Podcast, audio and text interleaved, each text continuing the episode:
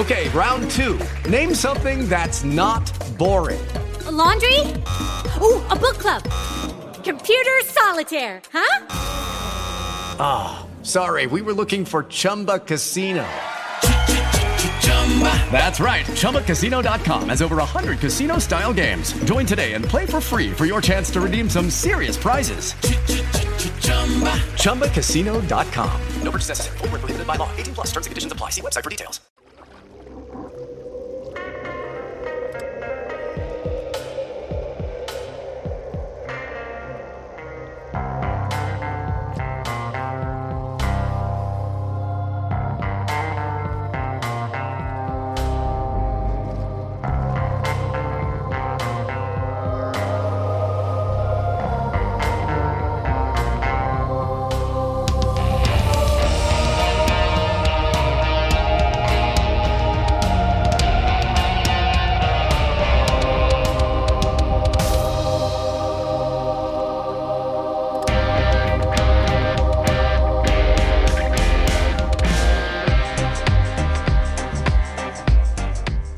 Everybody, and welcome back to Truth and Justice. This is your Friday follow up for episode number 524, our interview with Tim Clemente, where he gave us his analysis of Jesse Misskelley's confessions. Clemente's interview, I'm not going to lie, threw me for a loop. I think it threw a lot of people for a loop. Uh, many people on the what's known as the air quote supporter side, the people that believe the West Memphis Three are innocent, we're expecting Tim Clemente to come in and blow Misskelley's confessions out of the water, and the, the people in the air quote non side kind of preemptively were expecting him to just follow along the lines of his brother Jim Clemente, who had given analysis on his podcast, and the other experts. And I think all of us were surprised. Uh, for me, it's definitely caused me to take a little bit deeper look into the confessions and it has affected our production schedule. So before we get started today, I wanted to let you guys know what's going on. So this past weekend, as you guys know, we were at CrimeCon, and during CrimeCon, we had a live podcast recording session. That recording session was intended to be this week's Friday follow up.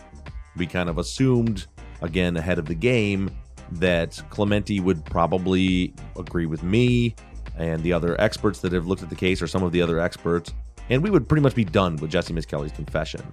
But as you all heard, that's not exactly what happened, and it's required us to take a little deeper look. Also, it generated a lot more social media than we expected as far as uh, questions and comments. So, Mike and I decided just this morning that the episode that we had planned for next week's, uh, this week's, this Sunday's main episode wouldn't be fitting. And so we need to back up a little bit and, and dig a little deeper into Jesse Misskelley. And also, we didn't want to miss out on this Friday follow up where you guys had a lot of questions and comments about Tim's interview. So, this is what's going to happen. We are going to do a normal Friday follow up today. We're going to go through your questions, comments, and, and concerns about this past week's episode, the interview. And then on Sunday, we're going to use the Live at CrimeCon recording as our main episode. Uh, just so you're aware, what we did, it was there was about I don't know 250, 300 people in the room, and we did a, an AMA Ask Me Anything Q and A session. So we've got listeners asking a lot of questions about a lot of our different cases. Hopefully, it'll be interesting to you guys. But uh, it, it's really kind of what the only option we were left with at this point because again we had another episode prepared, uh, but that episode isn't going to fit in with uh, our current developments. So uh, part of it is we don't want to lose that recording. We thought it was an interesting live podcast recording. And secondly, to be honest, we just need a little bit of time to kind of regroup and start doing research for um, next week's episode to dig a little deeper into Misskelley's confessions. So that's what's going to happen. And for now, we'll go ahead and get started with this week's Friday follow up right after a quick break.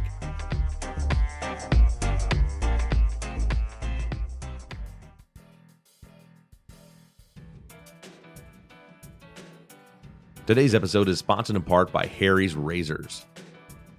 This week at CrimeCon, Mike and I had to take a lot of pictures with a lot of people.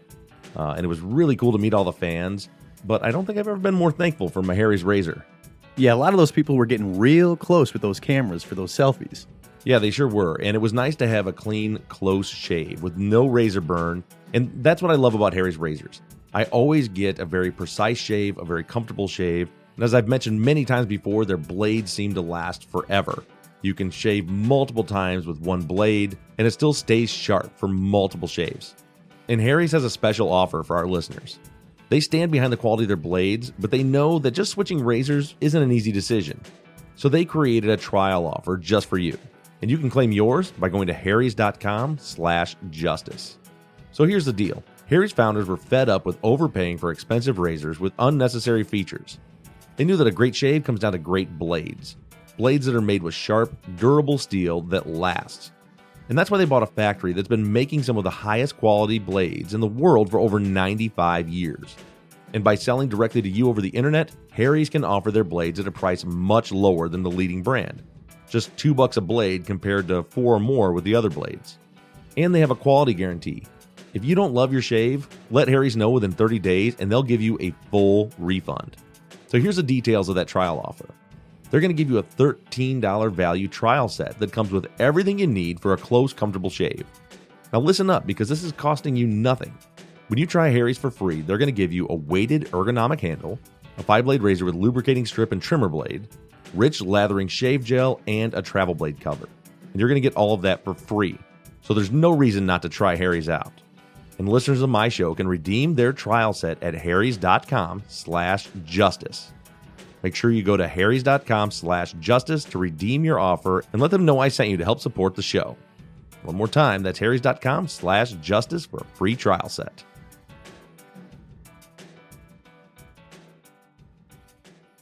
Okay, Bob, let's get started with the questions.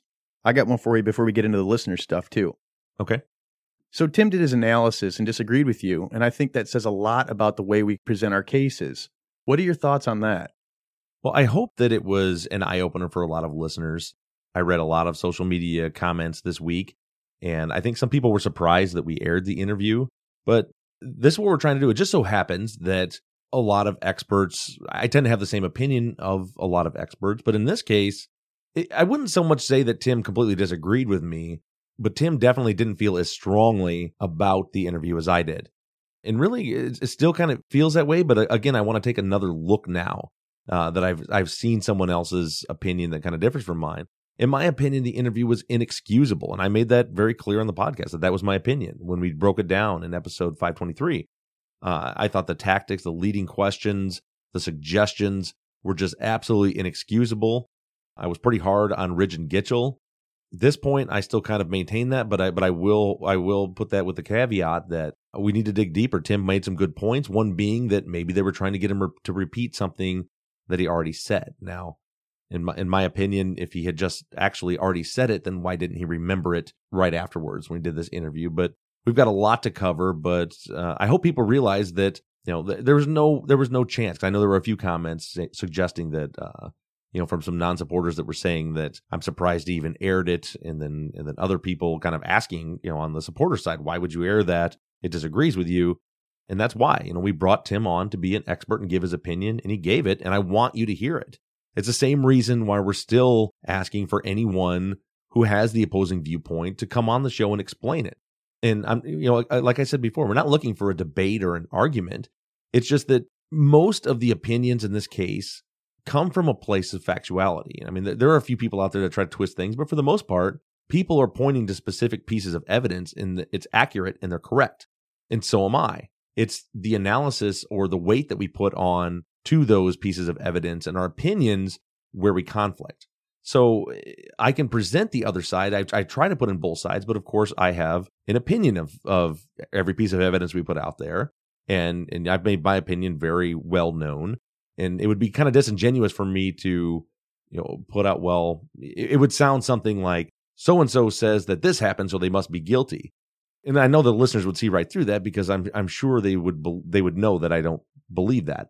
So it's the same reason we're trying to get somebody to come on to present that opposing viewpoint, have a discussion about it, to make sure everyone is well informed, not necessarily of the facts. And of course, you know, we haven't gotten all the facts out and and we likely won't get all of the facts. I mean, there's we've been doing this podcast now in this case for what, 6 7 months. Yeah. It's, we're like 50 hours into this and it, we're, moving at a, it feels like a snail's pace and there's still a lot of stuff we haven't covered yet. So there's a lot out there. But anyway, I, I hope that that was um, this episode was eye opening for people that maybe think that we're trying to come at this from a biased perspective. Uh, I was certainly surprised by Tim's analysis, but you know, that's his analysis, and I want you to hear it. Okay, and Ellen says to us, so many people question the idea that Tim Clemente had no prior knowledge of this case. I think it's plausible as I had no knowledge and I'm a true crime junkie. But I want a better explanation for him not knowing anything. Does he not listen to his brother's podcast? No, I actually I don't think that he does. You know, we got the chance to talk to Tim a little bit at CrimeCon, uh, and no, and you know, it's I mean, I guess you could not be- believe him, but the fact that he didn't take a side, you know, if you, if you really listen to what he was saying, he kind of punted, and not in a bad way, but just to say that he doesn't have enough information to know one way or another. Just listening to the interview, as he said, if you were just dealing with a normal adult interview, it was an atrocious interview the way they they conducted themselves but uh, Jesse being being young and more impressionable, and he doesn't know if he had already told them things in the pre-interview. He doesn't know if there were any factual errors. You know, we talked a little bit about it, but only a few. No, I don't think he, I, I'm I'm certain of it that he doesn't know anything about the case because when I first approached him to the interview, you know, he said, "Well, I don't really know anything about that case. I don't know if I would be the best person for you to talk to." And I told him that's perfect. I don't. I want somebody that doesn't know anything about the case. So um, I think we would have heard a much different opinion, you know, one way or the other, if he did know anything about the case. Joe says, "What do you think about Tim's comparison between Jesse and a six-year-old?" Well, I kind of thought when I was listening back to the interview that we kind of went too far down that path, you know, and and some of that may be my fault. You know, I was as as I do in interviews. If you ever listen back to them, I try to leave more time for the person interviewing to talk and and not put too much of my own speaking in there because you're listening in to hear them speak. So I tried to, you know, summarily give him the analysis from Dr. Wilkins, where he said that, you know, he gave his IQ scores and said that, you know, he functions in, in his, I believe Dr. Wilkins put it that the way he perceives reality is that of a six or seven year old. Tim kind of ran with that to say that basically they were interviewing a six or seven year old. And I, I don't think that that's particularly accurate you know, his his IQ score was certainly lower. He's definitely not the the most intelligent person. You know, he, he has some some cognitive disability for sure, but he does also have 17 almost 18 years of life experience. But at the same time, the way he perceives reality is down to the six or seven year old. So it's a lot more complex than he to say that he just had the the quote mentality of a six or seven year old. It was just in certain aspects. So yeah, and I, and I think that I don't know if that how much that swayed Tim's opinion. Once he knew that, he you know he had said that he kind of already thought that you know he kind of seemed like he was first grade level when he was listening to him speak. So I I don't know, but I, I definitely think it's not quite accurate to say that you know Jesse should be compared to a six or seven year old. Uh, and again, that may be my fault by the way that I worded that to Tim when I was explaining to him when he said he didn't know what his mental capacity actually was. Uh, I may not have worded that properly, but I yeah, I, definitely don't think that it's fair to just assume that Jesse all around has the mental ability of a six or seven year old because again, he has 17 to 18 years of life experience. I mean, he's had sex at this point in his life. He's drank alcohol at this point in his life. He's uh, he's just he's been through a lot. And and th- this is a sidebar, and I apologize for for for throwing this in here. It has nothing to do with that question. I just remembered I wanted to clear something up last week about Jesse in episode 523 uh, I had mentioned that Jesse babysat a lot of kids and even babysat David Jacoby's kids. I did want to clarify that a little further because uh, someone had pointed out to me that, that that's not exactly accurate. So David didn't particularly or personally know Jesse. He used to go to an auction on the weekends with his daughter, and Jesse oftentimes would go to those auctions, and people would pay him five dollars to to watch a lot of people's kids out in the parking lot while they were going into the auction. And David had done that before. He told me that he had left his daughter with Jesse a couple of times and paid him five bucks to watch his daughter along with several other kids. So he didn't really have a personal relationship with Jesse. He wasn't having Jesse come to his house and babysit all the kids or anything like that. It was just, you know, he was, he liked to go to the auction in order to make a little bit of extra money to help babysit. And that kind of says that his responsibilities as a babysitter at the auction aren't quite the same as if you were like watching kids overnight or something like that. Right. Yeah. Okay, round two. Name something that's not boring. A laundry? Ooh, a book club. Computer solitaire, huh? Ah, oh, sorry, we were looking for Chumba Casino. That's right. ChumbaCasino.com has over 100 casino style games. Join today and play for free for your chance to redeem some serious prizes. ChumbaCasino.com. No purchase necessary. Full prohibited by law. 18 plus terms and conditions apply. See website for details. With lucky landslots, you can get lucky just about anywhere. Dearly beloved, we are gathered here today to. Has anyone seen the bride and groom? Sorry, sorry, we're here. We were getting lucky in the limo and we lost track of time. No, Lucky Land Casino, with cash prizes that add up quicker than a guest registry. In that case, I pronounce you lucky. Play for free at LuckyLandSlots.com. Daily bonuses are waiting. No purchase necessary. Void where prohibited by law. 18 plus. Terms and conditions apply. See website for details. All right, Gretchen says, after hearing Tim's feedback, does it sway you at all as far as Jesse's interview and the possibility that there may be some truth to what Jesse was saying, or no? Yeah, it it has. I mean, I haven't necessarily changed my opinion because you know Tim is one expert of many that have analyzed this case. Um, so just not just solely based on his his analysis, but he made some points that have that have certainly number one given me pause and caused me to want to go back and dig further. Um, you know, the the big one being were they trying to get Jesse to repeat things that he had already said? Because that's not entirely uncommon. You know, that was the the making a murderer case with Brendan Dassey uh, and I don't know this to be fact, but I other analysis that I've heard on other podcasts where they've talked about it. You know, there was an instance in that interview where uh, they were the police were trying to get him to say that Teresa Halbach was shot in the head. And I said, "So what, how how'd she die? They choked her. They they slit her throat. They did that. He did. You know, he's saying all these things that are wrong." And then finally, the cop says, "What happened to her head?" And they, he said, "They cut her hair. They pulled her hair out." And then finally, he says, "Who shot her in the head?" And it was you know obviously awful. It was it was it was on the, the documentary. It was terrible. I was coming out of my seat.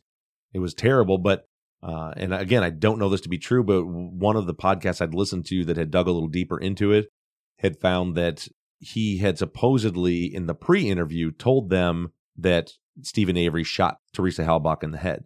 And so then they turn the recorder on and start recording and they say how did she die? And he's talking about you know cutting her throat and strangling her and they say what happened to the head? And he's saying cut the hair. And the the police officer was supposedly allegedly according to what i'd heard frustrated because he had already told them that he shot her in the head and they couldn't get him to repeat that.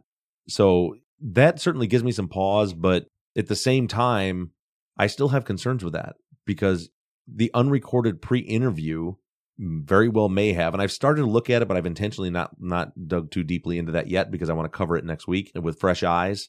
But even if let's say that jesse did give some details during the pre-interview that was unrecorded.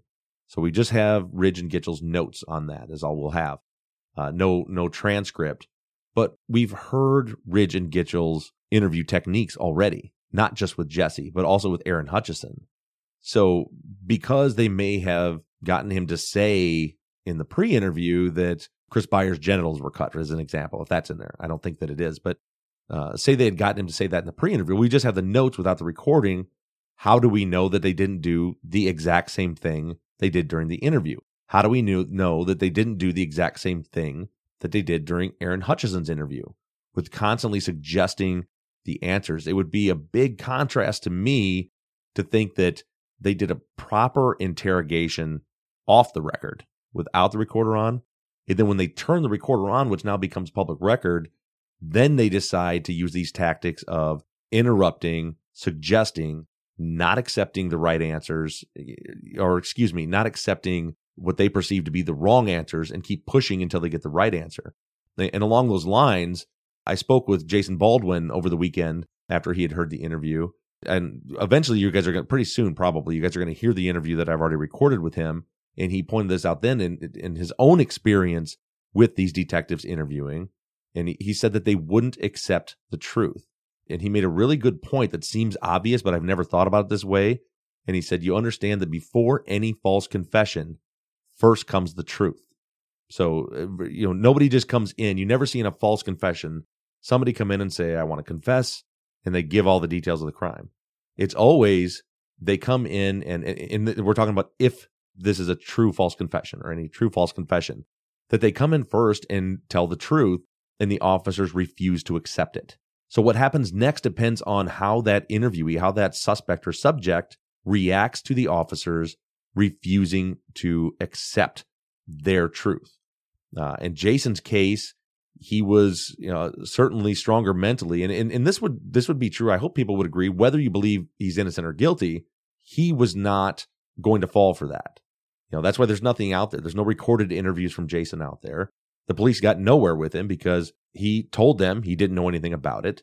As he says, that was the truth. And they continually told him, no, that's not the truth. We want something else. If we look at it from the perspective of someone who is actually innocent, that's a hell of a spot to be in. You're telling this authority figure, the police officer that's controlling your life at that moment, repeatedly that you don't know what happened. And they're continually telling you, you are not getting out of here until you tell me something different than what you're telling me. And if what you're telling them is the truth, that's really hard to deal with. I feel like, really quick, I feel like that happens in a lot of interrogations, even if they don't have anything on somebody at all. So, like, we remember when we did the, uh, the, uh, what's his name, Holland and Chris Morgan and Chris Brian Morgan, Holland. that interview, I mean, it was confess, confess, confess, confess. Mhm. And I think, you, I mean, some other stuff we were looking at earlier today kind of brought that into my mind too. You're just, it's almost standard procedure for them to put pressure on somebody who they may even, they don't know much about in the first place and they just want to see what happens. And then that snowballs into them maybe confessing just to please them or what, whatever. Yeah, you're, you're exactly right. And it's, and again, it seems elementary, but when you really think about it, it's it's pretty messed up. Yeah. because like I said, we were we're we're um, screening another case this morning before we got into doing this, is what Mike's referring to there. Same thing. We're watching these interrogation videos, and the same thing's happening. They just continually say, "I don't know anything about this." The police continually tell them that's not true. We want the truth. This particular person never confessed, but what you did see is a story changing a little bit over Yeah. time because they're insisting on more details when the person's telling them, "I don't have any more details," and so they insist on more. Uh, and it is kind of standard procedure. But the the issue is if you consider, I think that using that tactic and the read technique is all designed to get a guilty person to confess. Right. And I don't think that what we consider is what effect will that have on an innocent person. You know, and again, somebody like Jason, who has a much higher IQ, sharp guy, strong willed. Damien, sharp guy, strong willed. They changed their stories. They gave more detail. I don't think Jason necessarily did, but we'll get into him later.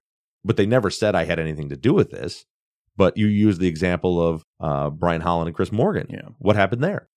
For hours and hours and hours, they insisted they didn't know what was what happened. They know nothing about this crime, and ultimately, it ended with Chris Morgan standing up on a chair saying, "Fine, maybe I did it. Maybe I killed those boys and effed them up the up the ass." You know, and and of course that was not a confession, but they tried to use it as one. The Oceanside PD and West Memphis PD tried to use that as a confession, and we all know from watching it that wasn't a confession. It wasn't a confession at all. He's just frustrated when you tell somebody repeatedly, "I don't know anything about this," and then you get repeatedly told, "Yes, you do," and it just continues and continues and continues. Someone who doesn't maybe have the strongest will, and again, 25% of DNA proven wrongful convictions, the people confessed to a crime they didn't commit. Happens all the time. So, uh, you know, and, and the, the question was there, uh, did it, did it give me pause or change my opinion? Like I said, to go back to that question, it's definitely caused me to want to look deeper. But I just have this kind of caveat in my mind is, you know, let's say, and and again, I have not read them, so I don't know what they say. I've scanned them a little bit. Uh, a listener sent them to me, and I started to look and I thought I just I'm not ready to get that deep yet. You know, if they wrote details, well, he told us this, he told us this, he told us this. At this point, my opinion of Ridge and Gitchell is that they're dishonest cops, and that's not maybe a popular opinion, and maybe I'm being too hard on them. But just listening to the way they conducted, forget about Jesse Misskelley and look at Aaron Hutcheson. The way they conducted that that interview, those interviews with Hutcheson, a little eight year old boy, I think that speaks volume to their character and procedure. My personal opinion. As a follow up to that, while we're on the topic of the honesty of law enforcement, what's up with the case number for the West Memphis 3 being 666? Yeah, we've been meaning to get to this. I think we talked about it months ago. But uh, when people heard the interview with Jesse Kelly, a lot of people were asking again about it. What a coincidence! So this is a perfect example. the The case number for this was you know ninety three five zero six six six, and Gitchell I think was asked about it, and he said it's you know the numbers are sequential. That was just coincidence. But then reports have been found after the fact. One one in particular, I believe, was written by Bryn Ridge months after the fact, uh, or it wasn't months after the fact. It was a few days or weeks after the fact. The case number was in the 500s. Mm-hmm. So it's just another example of you know they think this is this big satanic murder. They assign it case number 666, and then they lie and say that that was a coincidence when it was not sequential. They just intentionally assigned it that number. That is ridiculous. Right? yeah. And then people will still say that this case had nothing to do with satanic panic. All right, Abby has two questions. First, did Tim Clemente say whether or not he would even interview Jesse as a witness? He said in an earlier episode he wouldn't even interview children or someone who had similar mental capacity. So I didn't specifically ask him if he would have interviewed Jesse, but if you were listening closely to both interviews, you're right. He did. In the in the previous interview, he said, I wouldn't interview anyone, just like she said, with diminished mental capacity or a child, because that wouldn't be effective because they're so easily the, the suggestibility factor and their desire to please authority. In this interview, you know, he was, if you listen closely, he puts a lot of caveats in there. You know, he's just not willing to commit to something if he doesn't have all the facts, which I respect very much. Uh, but he did say something along the lines of, I don't know. I've never interviewed a six year old for a murder. And so I think that was kind of a callback to what he had said in the previous episode that, you know, this is, he has a hard time analyzing this because it's out of the ordinary. Because in, in his opinion, from what he said previously, he wouldn't have conducted this interview. Once you realize you have someone that is functioning at that level and is that easily is susceptible to suggestibility on that level, you're not going to get have an effective interview because even if they do know the facts, you could easily sway them away from it if you just suggest anything to them. Her next question is Were the detectives aware of Jesse's mental capacity before the interview? I don't think so. Not officially. I mean, they. I don't think they were reviewing IQ tests or giving him anything like that. But part of the training of any investigator that conducts an interview, I was trained this way as well, is to assess the subject that you're interviewing in the pre-interview. It's also part of the read technique. You know, the the the beginning part of that is not interrogation; it's interview and you're doing a lot of things. You're, you're number one, you're, you're assessing a baseline for physical behavior, for nonverbal communication skills, things to look for. You're also assessing their suggestibility factors. You're also assessing their mental abilities. So that's part of the process. So no, in the way that they didn't have a report saying this guy has an IQ of 72 or whatever, but yes, in the way that they should have been making those assessments along the way. And you've heard the interviews. I don't think anybody could listen to that and come to any other conclusion than he's not functioning at a very high level. Right. I mean, there's just a plethora of things, right? Like he could be on drugs, he could be an alcoholic. I mean, I just not necessarily his his mental abilities as much as it just could be a couple of different things. When you meet somebody for the first time, you probably aren't sure. You know there's something off, but you're not sure what exactly it is. Right. But remember too, they're also trained to pick up on signs of intoxication and things like that mm. as part of their basic officer training. Sure. But yeah, that's a good point. It could be a lot of different things. And as a follow up to that, it just reminded me when you said drugs and alcohol, uh, another argument people have made for Jesse not having all of the information right about the case about the actual crime scene and the murders is that in his follow up interviews, he said, you know, in, in his his later confessions after trial, uh, I believe he says that he was drinking all day. Uh, he was drinking whiskey all day, and so that's been said that well maybe he doesn't remember anything because he was drunk at the time. Sure, but um, he didn't say that in this interview, but he did say that later. Okay, this has been some pretty good discussion. Let's take a quick break here from our sponsors, and we'll get back into it. With the Lucky Land slots, you can get lucky just about anywhere. This is your captain speaking. Uh, we've got clear runway and the weather's fine, but we're just going to circle up here a while and uh, get lucky. No, no, nothing like that. It's just these cash prizes add up quick. So I suggest you sit back, keep your tray table upright, and start getting lucky. Play for free at LuckyLandSlots.com. Are you feeling lucky? No purchase necessary. Void where prohibited by law. 18 plus terms and conditions apply. See website for details. Okay, we also had some listener discussion about the tip that Jesse called in that led him to his interview with police in the first place. And they're talking about the Tracy Laxton tip, Bob. Are you going to get into that anymore? Yes, we will dig deeper into that as we move along. Uh, that's part of what we were going to cover next week that we've had kind of push back because we need to dig a little deeper into the confession. But we will be expanding upon the Tracy Laxton tip. Okay, and Joe writes to us Jesse talked to at least one person from the search who saw the crime scene. There was news reports and rampant town rumors. They could not find any physical evidence of his presence at the crime scene. He did not prove he was there. Why didn't they take him to the crime scene to look for evidence? All I can give you is my opinion. And first of all, I don't know that they didn't. Maybe they did, but there's no record of it. But personally, I think I, I think Gitchell, especially in the follow up interview, really showed his hand that they didn't want any more information from Jesse.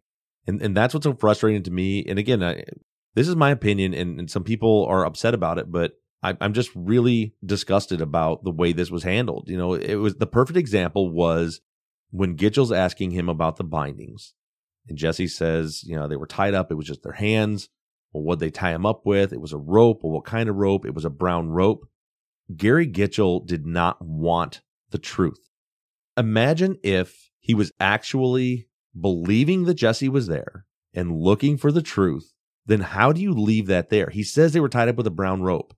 So you say, okay, you know, some listeners had pointed out that there was there was a rope found somewhere on the crime scene. Uh, maybe they tied him up with that at one point. Well, we don't know because Gitchell didn't ask him any further.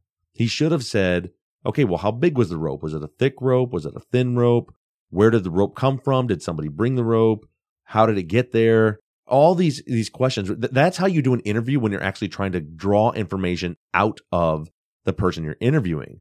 Go back and don't take my word for that. Go back and listen to the it's the shorter one, the 12 minute, the follow up interview after they talk to the prosecutor and listen to that exchange. As soon as he said it was a brown rope, Gary says, okay, and moves on. He doesn't want to know any more information. As I said on the show, I believe Gitchell was smart enough to know that Jesse never says, I don't know. He always just gives him some kind of an answer. If they suggest it to him, he'll repeat it back to him. If they don't, he'll guess. And so he didn't want to ask him, where did the rope come from? Because he knew that the boys were tied up with shoelaces, not brown rope. So he moves away from it, which is the exact wrong thing to do. And that exchange right there, in my opinion, shows their hand that they knew that Jesse didn't actually know anything about that crime scene, or they would have asked him to further expand upon that. But he was going the wrong way. And so they moved away from it. And listen back to that interview, it happens repeatedly. Every time he's going the wrong direction, telling them something that doesn't jive with the crime scene that, that or their own theory on the case, instead of having him expand on it, they cut, change the subject. My next question from a listener Tiffany uh, definitely follows up to that. And like you said, uh, things that don't fit their narrative, they avoid. Things that do fit their narrative, they they focus on. And and Tiffany here was mentioning uh, his multiple account, Jesse's multiple accounts of the boys being raped which we know uh, now in hindsight that that the autopsy showed autopsies showed that they weren't, but at the time detectives thought they were. So Tiffany wants to know why the interview wasn't thrown out. It's because in our criminal justice system, the prosecutor is the gatekeeper of the evidence.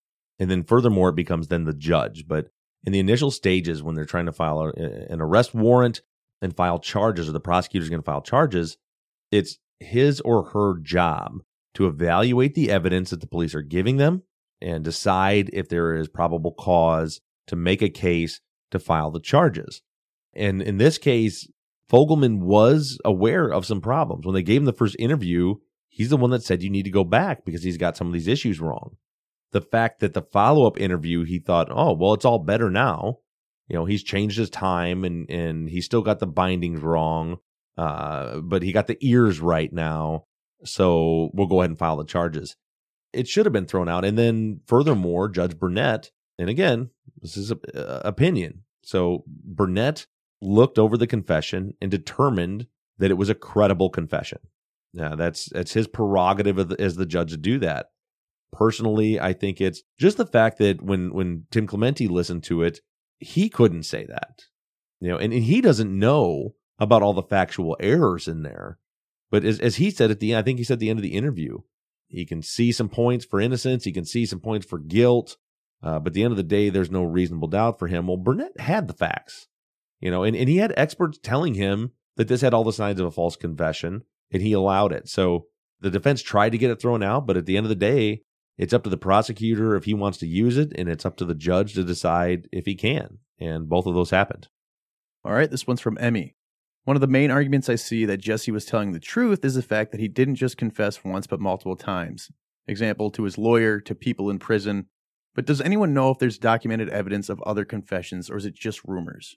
There is documented evidence. As a matter of fact, if you go on to Callahan's under Jesse Lloyd Misskelley Jr., a lot of them are up there. There's, uh, I believe, there's a recording of what's known as the Bible confession, which that was the one that after he was convicted, where you, you can hear his lawyer saying, "I'm advising you not to do this," and Jesse says, "I'm going to do it anyway. I just want to make this right." And it, it's it's recorded. Some of it's hearsay. I think we talked a little bit about this last week. Because Some of it is hearsay where you know the officers that were in the car with Jesse after the trial say that he confessed to them. I'm not saying that he didn't. As matter of fact, I think he probably did but it's it's technically hearsay because there's no no recording of it or anything like that. So yeah, a lot of it is is documented. Okay, and then can we clear something up about the crime scene area regarding a path to the interstate? In crime scene maps, there doesn't seem to be a path, and one listener pointed out that there actually was a path to the interstate. Yeah, so that that seems to be an error on my part. It wasn't something I just missed. It just it took a little digging deeper. So I was working off of crime scene photos, aerial photos, where you can clearly see there's three paths that converge on each other, all from the west side to go from the pipe bridge up by Blue Beacon, over by Love's Truck Stop, all to the west, and then converge together right at the crime scene. So you can see that in those photos. And then also there's a crime scene drawing. I believe Detective Durham made the drawing, uh, but but he draws the whole scene in the creek and the woods and the houses and the pipe, and he shows those same paths that we see in the aerial videos it doesn't show any path going to the interstate. So that's why I said there's no path going to the interstate. Uh, but I did have one listener that that dug in a little deeper, and there's another crime scene drawing, and I, I think it was when they went back to do luminol testing, maybe days later. But whatever it was, if you, it's hard to read. It's not. It's it's done very. It's not done very neatly. Um, so it's it's difficult to read what's written on there. Uh, as a matter of fact, I missed it the first time, but then she had sent it, so I dug or excuse me, I, I looked closer and it did indicate that there was a path going off the east side of the bank up by where Michael Moore's body was headed to the interstate. She did also send a picture. I don't know if it was pulled off a website somewhere or anything that indicated the path that goes to the interstate. It is there. I'm not saying it's not there, but it's super, it's not a defined path like what you see on the west side, where it's just, you know, it's through the middle of the weeds. These paths are down to dirt. They're walked all the time. Uh, on the east side, it basically just showed some gra- a grassy area on the east side of the woods, uh, and it, with an arrow indicating that it goes out towards the interstate. Most certainly, there was a way to walk from the interstate down the east side of the the creek and down to the crime scene. You know, they, they came from supposedly, according to Jesse's interviews and confessions, they all came from the west, from the Blue Beacon side. And so, and the boys we know came from the pipe. So, in, in, if they used that path, they would have went past the woods, past the creek, came down the east side of the creek to get into the woods on this path. And the boys would have been on the opposite side. But it just depends on what version of Jesse's story we're looking at, because you know later on it became that they were playing in the water, Jesse and Jason, and and doing some things in the water, and so it wouldn't matter what side it was on. But at the end of the day, yes, there I was incorrect in saying there was no path to the interstate it just wasn't as defined. You can't see it in the aerial photos, and it's not on the crime scene drawing, but there was a path of some sorts on the east side of the creek that did go out towards the interstate. Okay, real quick before we close things up, can you specifically point out what parts of Tim Clemente's interview gave you pause? Well, to begin with, I had never really considered the fact that Jesse says that he got sick and threw up. And that was a good point by Tim, and there's no denying that. You know, we always talk about sensory memories and emotional memories and be honest, like I said, we've been on the road. I haven't had a chance to go back and review because I want to see, make sure there was no suggestion there. I'm guessing there's not because Tim picked up on it and see if he's describing any feelings. You know, is, is he saying, I left and I was just feeling terrible and I felt sick to my stomach and I threw up? That that holds a lot of weight. I mean, it doesn't necessarily mean that he was there, but it definitely is something to consider. Or is he saying, uh, you know, because you know, what happens in a movie when somebody sees something gross. Right. They throw up. Right. So it's not to just say, you know, I, I went and I threw up. You know, that's easily could be just it's trying remember he has the the grip on reality of a six or seven or eight year old. If this is a false confession, he's trying to craft a narrative in his mind, and he's drawing on his life experiences to craft that narrative. You know, and so that could come from movies. He could have seen something else and, and got sick before. So I, I want to really dig into that and and see how that came about. And again, listen for if he he described emotions and feelings that led to the puke, or was it you know I just I I left and then I threw up because you know I couldn't you know I I don't know I don't remember exactly how he put it, but that is something that certainly, if nothing else, to say that I had never really considered that. And then also, I want to go back through, really, I want to go back through everything. I think what I'm going to do is go through, now that I've heard it and analyzed it that way, go through the transcript. And I want to, I want to map out every point of evidence that came out in the interview and then dissect who did it come from and what exactly did Jesse say? Because I want to see if there's more to this that I missed. And then again, the fact that he said they may be trying to get him to repeat something he said in the pre interview uh, that certainly gives me pause. Um, it's something that, like I said, I, I may be considered, but not enough. And so I want to look back and see is that what was going on there? Because that he's right, that does change things a little bit. So with with that being said, plan on us digging deeper into Jesse Misskelley's interview. As I said in the beginning of the show today, uh, Sunday's episode is going to be the live at CrimeCon episode that we recorded at CrimeCon. It's a Q and A uh, it's about an hour long about you know everything from season one to season five. A lot of questions there, and again, the reason for that is we had an we knew we were going to have a short week, so we had an episode prepared. Tim's interview changed everything, and we just don't have the time this week to really dig in enough to properly present our next episode. So, and we have this one in the can, and we wanted to make sure you guys heard it anyway. So, Sunday you'll hear live at CrimeCon, and then next Sunday we're going to dig deeper into Jesse Misskelley, both his other statements, uh, other witnesses. He will even talk about his alibi as we go on. For it'll probably take us a couple more weeks to get through with Jesse and see what we can sort out. Because at this point, I don't think it's prudent to say that well we can rule Jesse out because that was clearly a false confession. Because we had an expert say that maybe it wasn't.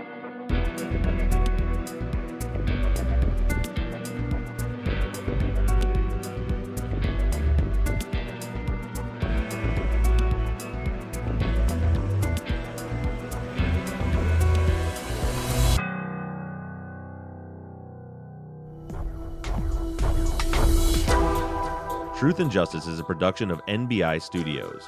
Michael Bussing is your executive producer, and all music for the show was created and composed by PutThemInASong.com. I want to thank Amanda Meyer of Willow Photo and Designs for designing and creating our Friday follow up logo. And a special thanks to Katie Ross of CreatedInTandem.com for designing, creating, managing, and maintaining our website. And also a big thank you to our transcription team Sarah Mueller, Anna Dindorf, Britta Bliss, and Stephanie McConnell. And as always, thank you to all of you for all of your engagement and support. If you like the show and you'd like to support us, you can do so in a number of ways. To financially support the show, you can go to patreon.com slash truth and justice. On the Patreon page, you can pledge as little as $1 a month and we also have reward levels on the Patreon page that include access to the behind the scenes videos of the taping of our Friday follow up episodes, Truth and Justice Army t shirts, Truth and Justice hats, and even the opportunity to co host one of our Friday follow up episodes. You can also help us out by going to iTunes and leaving us a five star rating and review. And lastly, you can always support us by supporting the companies that sponsor this program. But the most important thing that you can do is engage in the investigations. You can keep in touch with us through our email at theories at truthandjusticepod.com. You can like our Facebook page or join in on the conversation in the Truth and Justice Podcast fans page. And for all of you tweeters, you can follow along on Twitter at Truth Justice Pod. And don't forget that we always have our 24 7 voicemail line open for questions, comments, or tips on the case. That phone number is 269 224 2833. However, you do it, stay engaged, stay in touch. But as for now, we're signing off. I'm Bob Ruff. And I'm Mike Bussing. And this has been Truth and Justice.